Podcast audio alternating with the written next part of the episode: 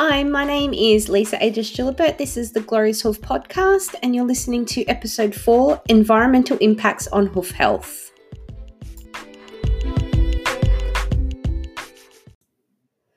So, lately, well, the whole of summer, so it's summer for here us in Australia, it's February at the moment, and the whole of summer has been really difficult for us, um, especially, well, us as a country in general, as you all know, and also for us, as in uh, horse people, uh, hay has been super expensive. It's been it, we've had a horrible drought. Um, there's been like no grass available.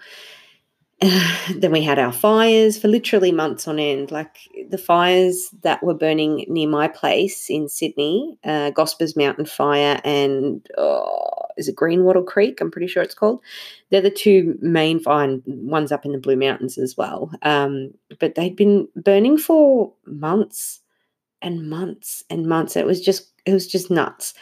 Stinking hot temperatures, like I'm talking 45, 50 degrees. Um, and which is very difficult to get out and trim horses in and shoe horses in because it's just it's just it's physically too hot to even stand there, let alone be doing physical work.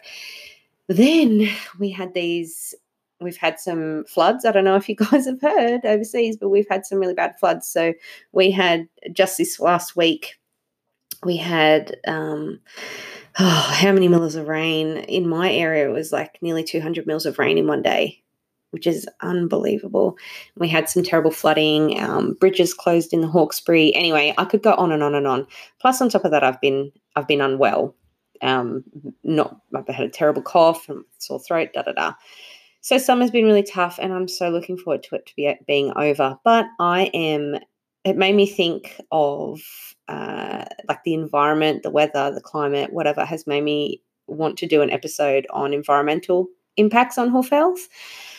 Um, I reckon we just dive right in. So I've got some notes here. So if you hear me clicking with my mouse, that's me looking at my my Word document. Um, I wanted to start off with well, the last few days we've had some ridiculously wet weather. So the horses have been really struggling um, with their feet. Just this last week, we had like we had horses standing in knee high, chest high water for 24 hours or more. Um, and I've noticed this week there's been quite a few horses that have got like starting to develop uh, greasy heel, or um, what's the other word for it? Oh, it slipped my mind. Mud fever. That's it. Uh, so I've had my clients being treating their horses for that. Even horses that don't have white socks have been having a bit of troubles with that. Bit of swelling, the skin's pink, um, they're sensitive, they're holding their feet up in the air, they're a bit difficult to trim because they don't want to bend, like they can't bend properly, or they're worried about me hurting them. So that's one environmental impact. But, you know, we don't always have floods. So I just wanted to go through stuff that I normally see in my area. I'll just state now that I don't have any, being in Sydney, Australia, I don't have any experience with snow feet or uh, desert feet. Um, so if anybody would like to comment on environmental, like how, how snow or desert impacts hooves, I would love to hear from you guys. For me, mostly in this area, um, we deal with what do we got here? I've got wet weather, I've got dry weather, um, shedding season, sole frog shedding season. I want to talk a little bit about periople, uh, like the periople, what how the weather affects that. Um, I want to talk about the way the different ways you trim for when it's wet and dry. I want to talk a little bit about pea gravel, and then I'm going to talk a little bit about um, a couple of other things, just little quick things. Wet weather. So I want to start off by saying, like, wet weather is fine. Horses didn't evolve in a particularly wet environment, but they can cope with wet weather as long as it's clean wet weather. If they've got plenty of turnout, if they have somewhere dry to stand in between all the wet times, like, uh, you know, um, coming in, I guess, under a shelter with nice, dry, clean bedding, you know, not being stuck in mud all the time. Mud, especially urine and feces, encased mud, uh, can have a real negative effect on the horse. We went over a little bit, we went over this a little bit last week with the thrush and the hoof infections. Like they've got to have somewhere clean to stand. when when it's really when it's raining quite heavily and the mud doesn't stick in their feet it kind of washes out we don't see thrush issues at that point um, we I, I, tend to tell my owners don't worry about trying to keep the hooves clean or do any kind of thrush prevention while it's raining heavily but once the mud sticks in their feet that's when you should start your thrush, thrush prevention um, the other things we see in wet weather, uh, we can get soles that kind of wash out a little bit. They get a little bit thin just from being standing in the wet rain. They're more easily exfoliated, uh, and that can make horses a bit sensitive and sore. Uh, and then there's another thing called retracted soles, which you see quite commonly, and when, like a few years ago, before I knew that this had a term, these kind of feet scared me a little bit, and they still do. So, Esco Buff is a farrier from America, uh, and he defines retracted soles as soles that are thin and abnormally cupped.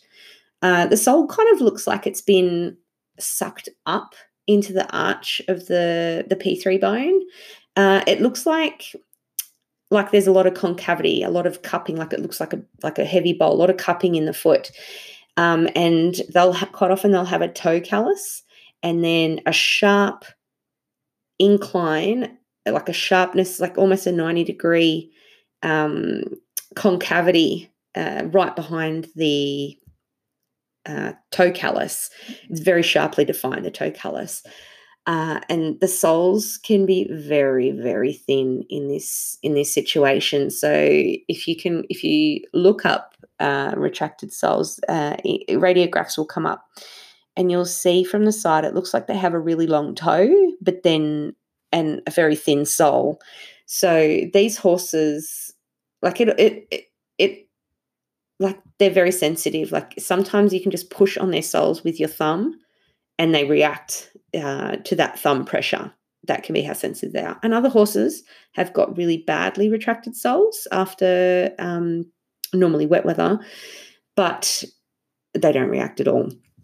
We're not quite sure what causes reacted retracted soles as a as a hoof care community. We're not quite sure what's actually going on there because it's like it, they can be very very sore. They can be very sensitive after trim. They can be um, you know, quite often it occurs during wet weather when the horse is in muddy and wet conditions, um, but it can occur in dry conditions too. It's really confusing. So, um, this is why we're not quite sure what's happening, but we do know that as farriers and trimmers, when we come across this retracted sole, we need to be really, really careful with our trimming. Uh, they can be very, very sore if the walls are trimmed to what looks like a normal height above sole thickness uh, or above the, the live sole because what you're really doing is you're going into like you end up trimming the foot way too close to to live corium. So um you know what to do? The best things to do if your horse has got retracted soles uh, you need to get them out of the wet if they're in wet or you need to get them out of the environment that seems to be causing it. Um, your trimmer or farrier needs to trim the foot very, very carefully. Leave toe height, like the depth in the toe. You need to leave it alone, barely trim it, uh, even if the horse has got low angles in the heels. Uh, quite often they appreciate the sole being protected. Uh, my favorite way of doing it is to with boots and pads because that's that's not it's the least invasive method. But boots and pads, especially if it's a wet uh, like a wet environment, retracted sole situation, boots can get quite quite wet inside just from it's not the hoof sweating but they just they just get wet. Um, so you need to make sure with your boot care that you're taking the boots off every day drying them out using a um like a, a like a powder in them to keep them dry inside Alternatively, in mild cases, I'll use Hoof Armor, which we spoke about last week. That um, that product that you can paint on the soles to help thicken up the soles that can that can help in mild cases. Or if the horse is really sore and struggling, uh, you need. I like to shoe them in a, in a heart bar, like a polyurethane heart bar, like the the Flex. Uh, I would imagine also if you're traditionally shod, uh, using a pad would be helpful as well. I would imagine anything that's going to get that protect that sole and allow it to um, you know build up over time it, in my experience, you know, it can take a number of trimming cycles to grow. You got to grow out the bad retracted soles. They don't they don't fill back in again. Like the space doesn't fill back in again. It's got to be grown out. So it's a waiting game. So that can take two, three, four, five, six trimming cycles. It can take a long time. But in my experience, if you catch it really early, like as in your horse is on a nice short four week trim cycle, for instance, uh, it can resolve before the next trim if, if you as the owner are really proactive about the environment your horse is in and removing what you know what you you and your farrier or trimmer decide you know what what the contributing factors are when left barefoot it can take a bit longer for them to get better so that's retracted soles so esco was uh, like kind of the first person to define it i guess. Um, when i looked online i found his article uh, uh, the butler uh, farrier people also described it as well, and Daisy Bicking, and that's where I was exposed to it, well, exposed to the name of it first, is through Daisy Bicking. Let's move on to dry weather. So, obviously, in summer in Australia, we get a lot of really dry weather, uh, and we've just been through a drought, excuse me. and during long dry spells, uh, a lot of the problems we see are with retained sole. Eh, it might not necessarily be a problem.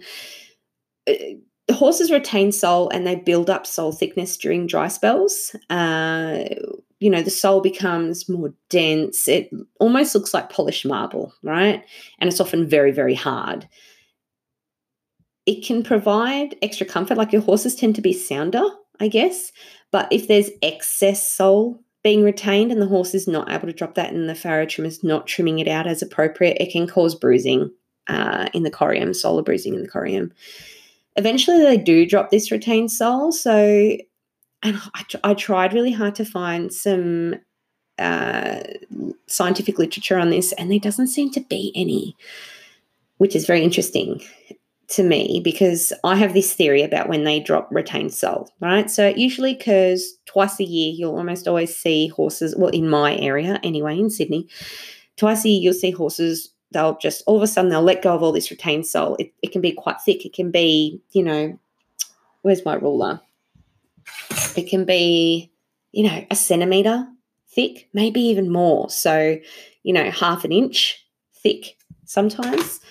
And and the, the frogs will peel out as well. So I have a couple of theories. So I seem to find that they shed their frogs and they shed their soles during the t- same time that they're shedding their coats, like when they shed their winter coat and when they shed their, shed their summer coat and grow a winter coat. And I've also seen it this past year because we've had so much retained sole with our drought, is that that they're, they're shedding it when they when they're doing their half coat as well. I don't know if you guys are aware, but horses will shed their summer coat and grow a winter coat, and halfway through winter they'll do a, like a mini shed and grow a no, new winter coat. This is why we need to reclip horses in the winter if we clip them. Then they'll shed their winter coat and grow a summer coat, and then halfway through summer they'll shed their summer coat and grow another summer coat. Um, but yeah, I almost always see almost every horse will shed twice a year their soles and their frog. And especially after summer, after a dry spell, if there's any hint of moisture, like, you know, say the dew starts to stick to the ground in the morning or whatever. And I think um, that's because then, like, the, the moisture will get in underneath, like, you'll notice the sole start cracking and the moisture gets in underneath the sole and creates like a little fungal infection underneath there, and that helps lift it once it's lifted out, um, I find that that it's not truly a thrush infection. It's it's just it, like it's just opportunistic, and the, the the sole sheds out, and you don't have an issue with it afterwards. Now, making trimming decisions during sole shedding time can be quite difficult for barefoot horses. Some horses are fine, like you'll be trimming, and I've got videos on my YouTube page um, of some good ones where, like you'll be able to flick it out with your finger almost, um, or just you know flick it out with a hoof knife, and it comes up in big chunks. And it normally likes to let go uh, in the quarters first, and it hangs on in the bar, and you can flick it up under the bar, and then it really does hang on in that toe underneath the P3 area, the tip of the P3 in the in the front part of the sole. and normally hangs on quite a lot there. So depending on the horse and depending on if they have sufficient sole thickness, depending on if they have um, you know, I don't know, it just depends on the horse. But generally, when I'm trimming, I like to be able to get it all out if it's ready to come out, if it flicks out easily. If it's hanging on, you can kind of tell the difference when you're trimming. I'll leave it in there. It's going to look ugly half the time. And then um, I'll normally leave a little bit of extra wall height for these horses because they're new, fresh sole. It's it's there, it's healthy, but it's not quite ready to be weight bearing and and you know it's not dense like the old sole. So sometimes they can be a little bit sensitive around sole shedding time. Um, and you know i really hate when i get to the point where i can tell it's going to shed in the next week or two but it's not quite ready to let go yet and i can't trim the foot enough. Like i can't because once the sole flicks out then you've got tall walls right? And then tall walls on dry ground especially are really really um, susceptible to chipping cracking that kind of thing. So every now and again like the trim cycle just won't uh, work for that particular horse during soul, sh- sole shedding season, and I might do a shorter trim cycle. I'll go, it's not ready to come out now. I think in four weeks, I think it's going to come out in a week or two. Uh, but I don't want, I don't want to go backwards with this horse's hoof development. So let's come. I'll come back. I'll do a little trim today, and then I'll come back out in a couple of weeks, whatever. Um, knowing uh, this is significant for an owner, especially during dry weather, because if you are prepared for sole shedding season, number one, it's not going to scare the crap out of you when you start picking horses' feet and they've been going so well for so long, and then all of a sudden there's all these big chunks of sole and frog coming out. And number two, you can be prepared. You can say, well, I think, you know, I've got that competition coming up and, you know, I'd love to take him barefoot, but he's probably going to be a bit sensitive if the sole's coming out. Why don't we do one round of um, you know, poly shoes or whatever. Let's just shoe him for this cycle. Or, um, you know, if it's a thin soled horse that we've been trying to develop sole thickness on and he's recovering from subclinical laminitis or whatever, uh, have some hoof boots on hand ready to go for these times when when you know the horse needs to cope with a changing foot due to the environment.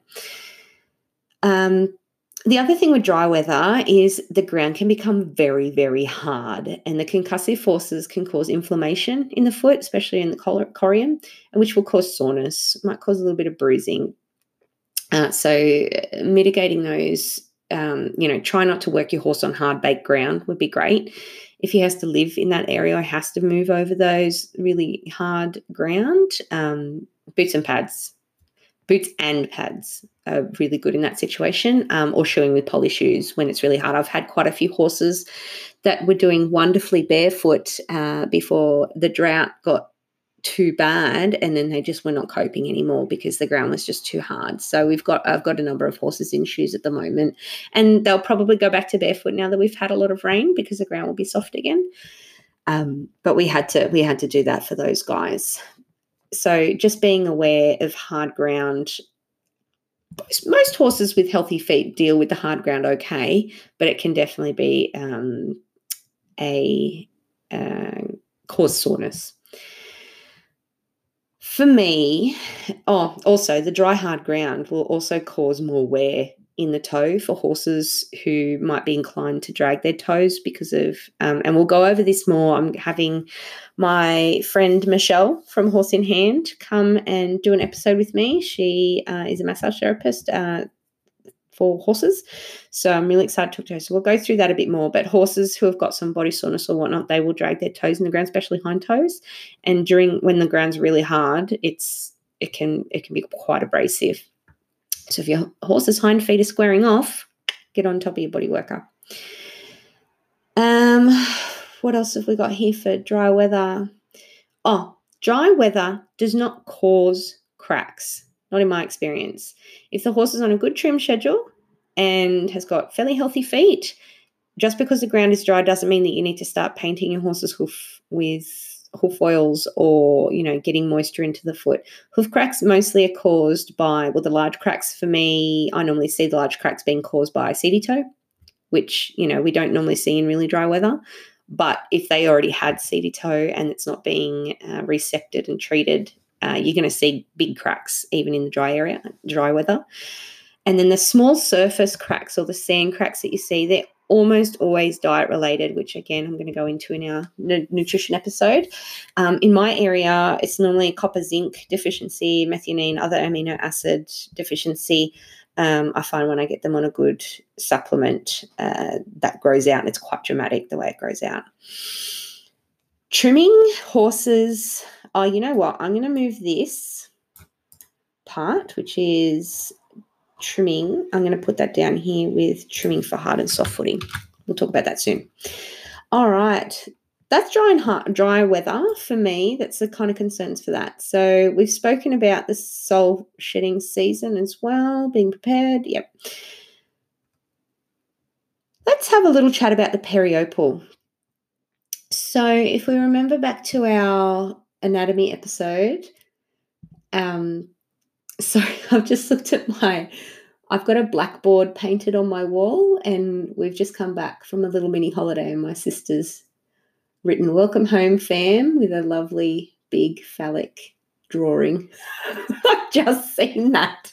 I've been home for a, a, a week. Anyway, I don't know if I'll edit that out or not, but if I don't edit it out, then sorry, guys. just thanks, Natalie. oh, that's gold. Anyway, periople. So if you think back to the anatomy episode, our periople is that um, the very ex- the external hoof wall. So the uh, technical term for the periople is the stratum externum. Uh, periople comes from the Greek words peri, which means around, and opal for hoof, or hopal for hoof, so periople. And so it's the outside covering. It, it's a grey uh, like especially when it gets wet, it makes that that um, it normally extends down, uh, you know, a third or halfway down the foot.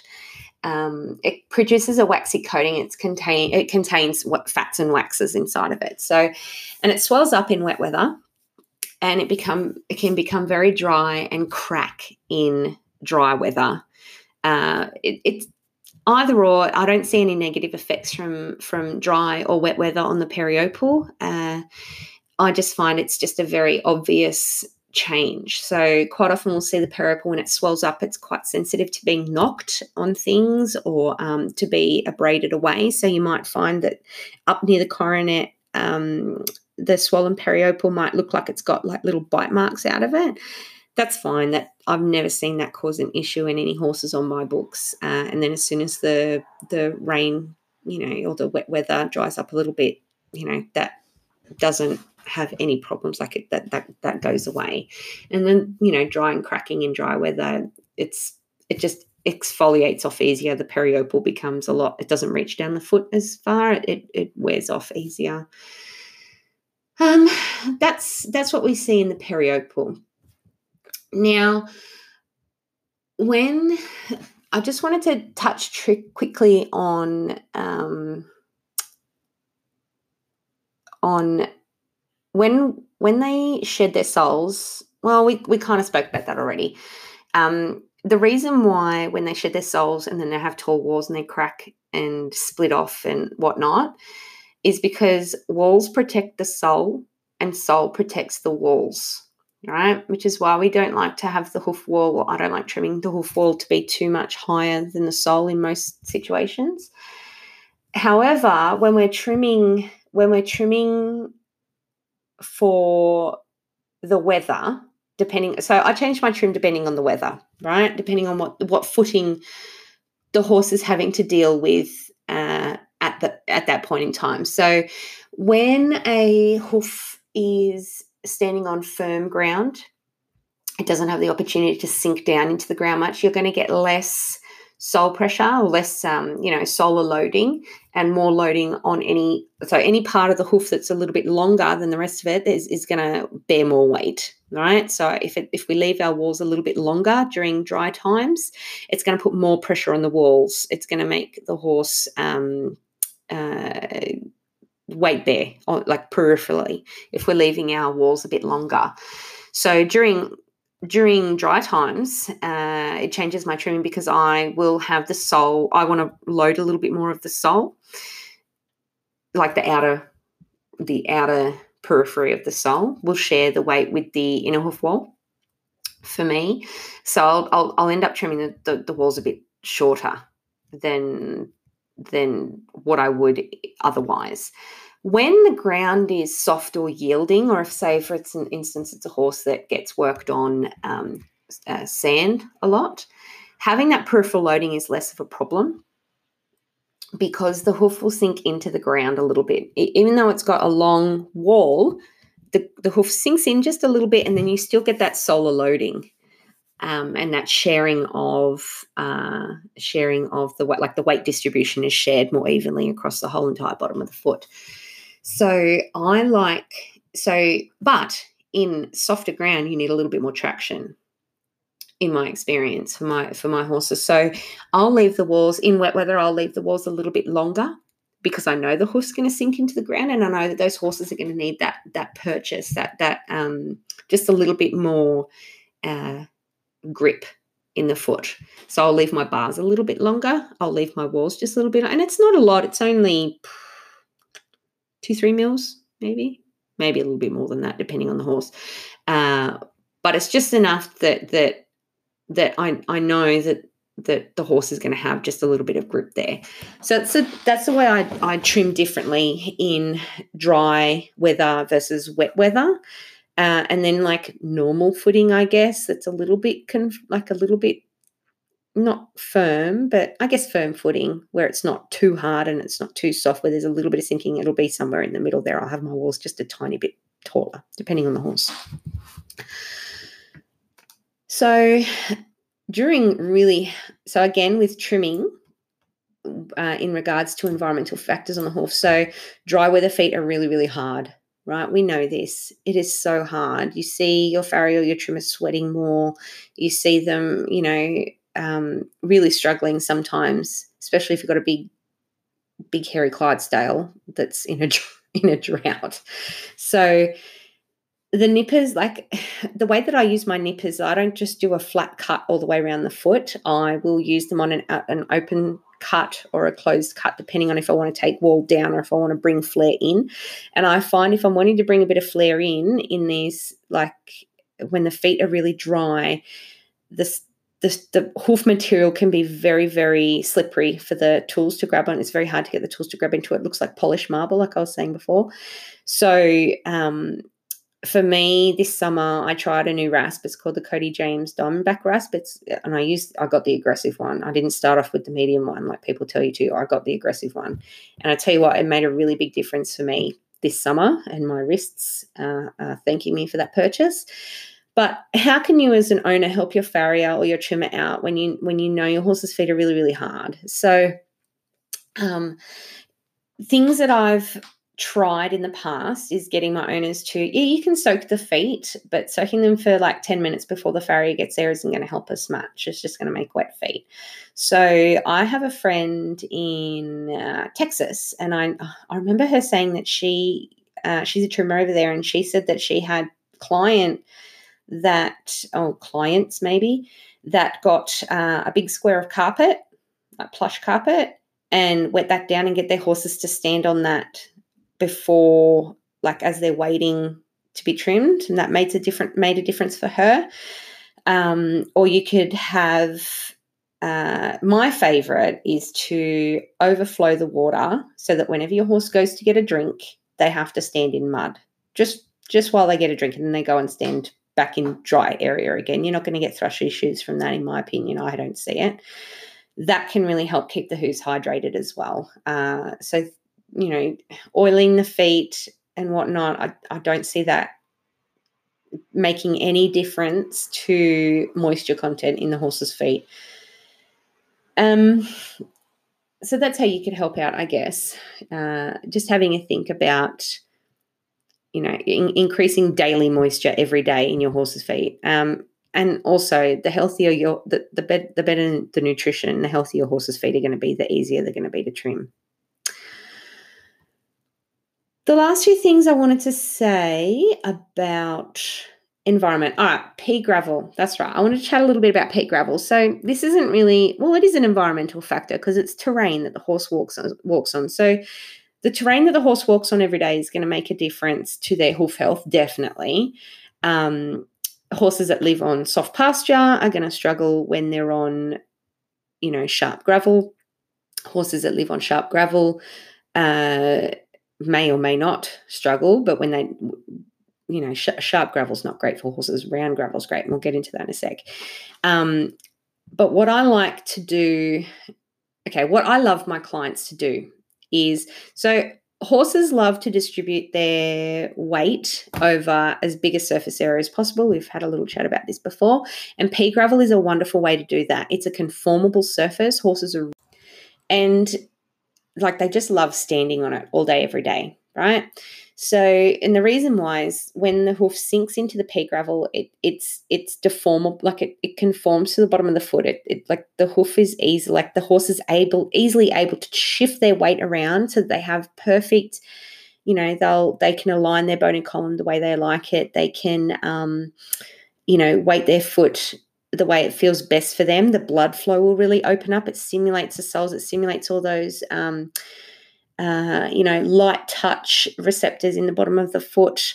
They love standing on it. So the the better we like like I said before, uh, everything to do with the horse's foot has got to do with increasing um, uh, perfusion of blood evenly around the foot, and pea gravel really does stimulate sole as well. It stimulates the sole to to thicken up. It's it it can keep it nice and polished. It, it stimulates thickness. It, it helps to make it denser. Oh, it's just amazing. So, pea gravel, you want like the 10 mil pea gravel.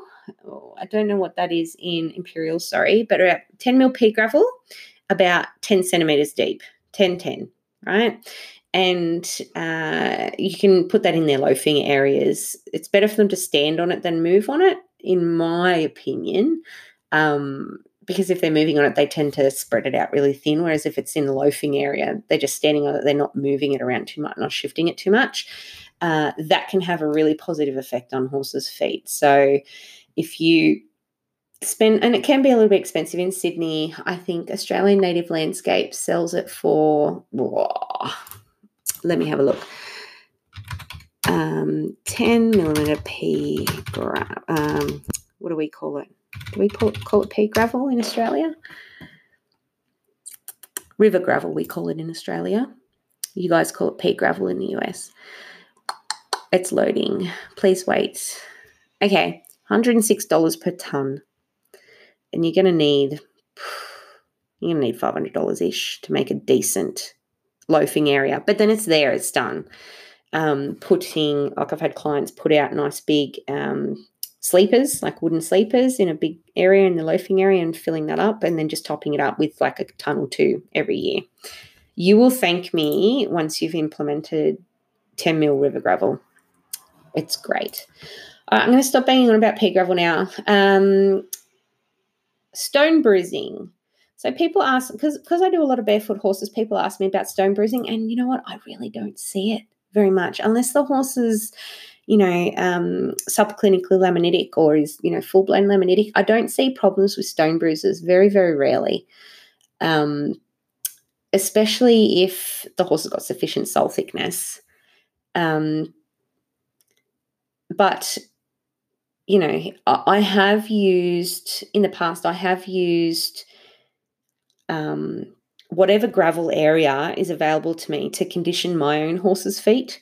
So using the environment around you to your advantage as a, to condition your horse's feet, uh, especially if they live in a grass paddock, and that's that's that's the only like 20, 23, 22 hours a day. That's that's all that their hooves are touching.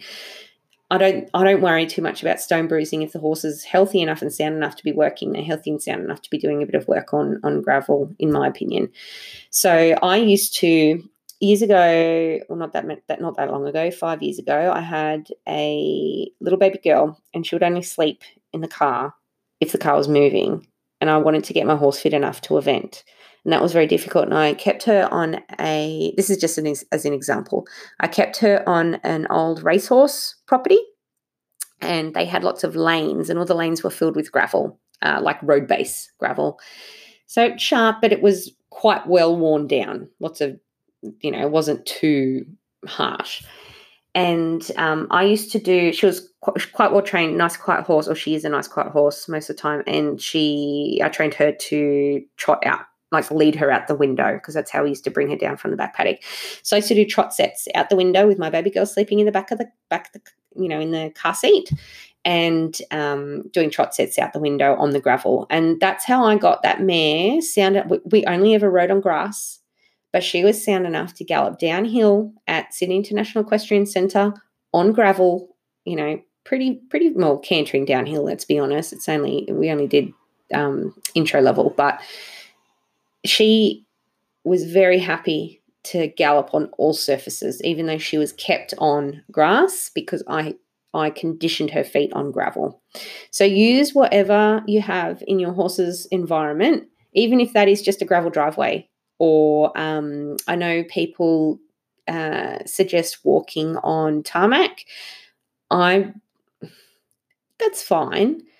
I don't do a lot of work with horses on tarmac, uh, just because where we keep our horses, like I live in semi suburbia, so there's lots of cars. But um, I would only suggest walking on tarmac. There are studies, and uh, I don't have them in front of me, but from memory, uh, they, especially if yours is shod with metal shoes, uh, keeping it down to a walk on the on the gravel is still going to give you that. Um, uh, like when you're legging them up, it's still going to give you all the positive benefits of legging them up on, on firmer ground without too much concussion in the feet. Um, like I said, I don't have any experience with snow and ice, but I have heard how bad ice can be, especially if it's muddy and then it freezes that can be very, very difficult for horses to cope with. Uh, so making sure that your horse has got, like if it's muddy and you know it's going to freeze, um, being prepared for that can be quite important. Uh, and desert hooves, I really don't have any experience with desert hooves. I imagine from, especially from the Brumby studies, that there would be excessive wear, quite possibly. Um, Brian Hampson's Brumby studies, he actually did some, he did some cool stuff well, he, he noticed some cool stuff where uh, the Brumbies were squaring off their front feet. He's like, "What? Why is that happening?" And he discovered that they were actually digging for water. Sorry, digging for water with their front feet and squaring off their toes because it was that abrasive. Um, so I thought that was really cool too. What else? That was all my notes that I had off the top of my head that I I banged out before I did that. So, if you have any more suggestions on environmental, like honestly, there's so many. Like I worried, I worried when I thought, oh, let's do an episode on this because I thought oh, I'm not going to have enough time to talk. Like I'm not going to make a whole episode out of this, and now I've been going for what, nearly 40 minutes. Sorry, guys. Um, but just being mindful of the change in season is important for you as an owner. And also for us as farriers and trimmers it's really important but we see a lot of who's every day. So we, we like we see the first hints coming especially if we've been in the game a couple of years. Um, you see the first hints coming and you know what's coming and you can change your your trimming and your shoeing to accommodate what's what's happening. Um, but being aware of that as an owner and also being aware that everything like changes in your horse's hoof soundness is not only related to the trim or the shoe job that your farrier has done. It's most of the time it's diet and environment related.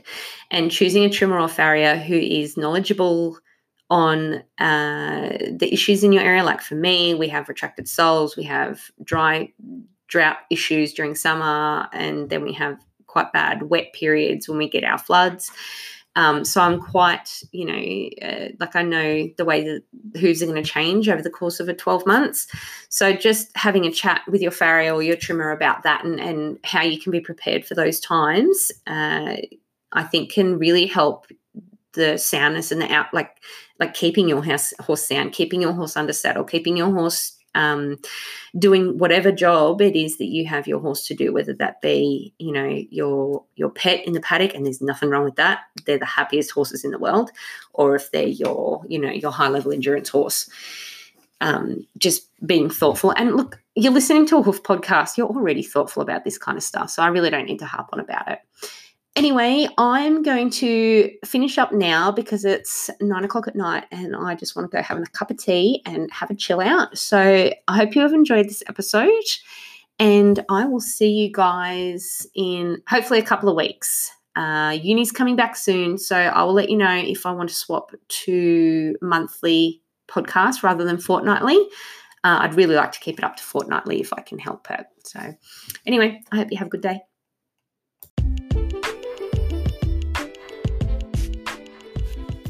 If you have really enjoyed the podcast today and would like to get in contact with me, you could search The Glorious Hoof on Facebook. Uh, my Instagram handle is at The Glorious Hoof AU, or you could email me at lisa at theglorioushoof.com.au. I hope to hear from you soon.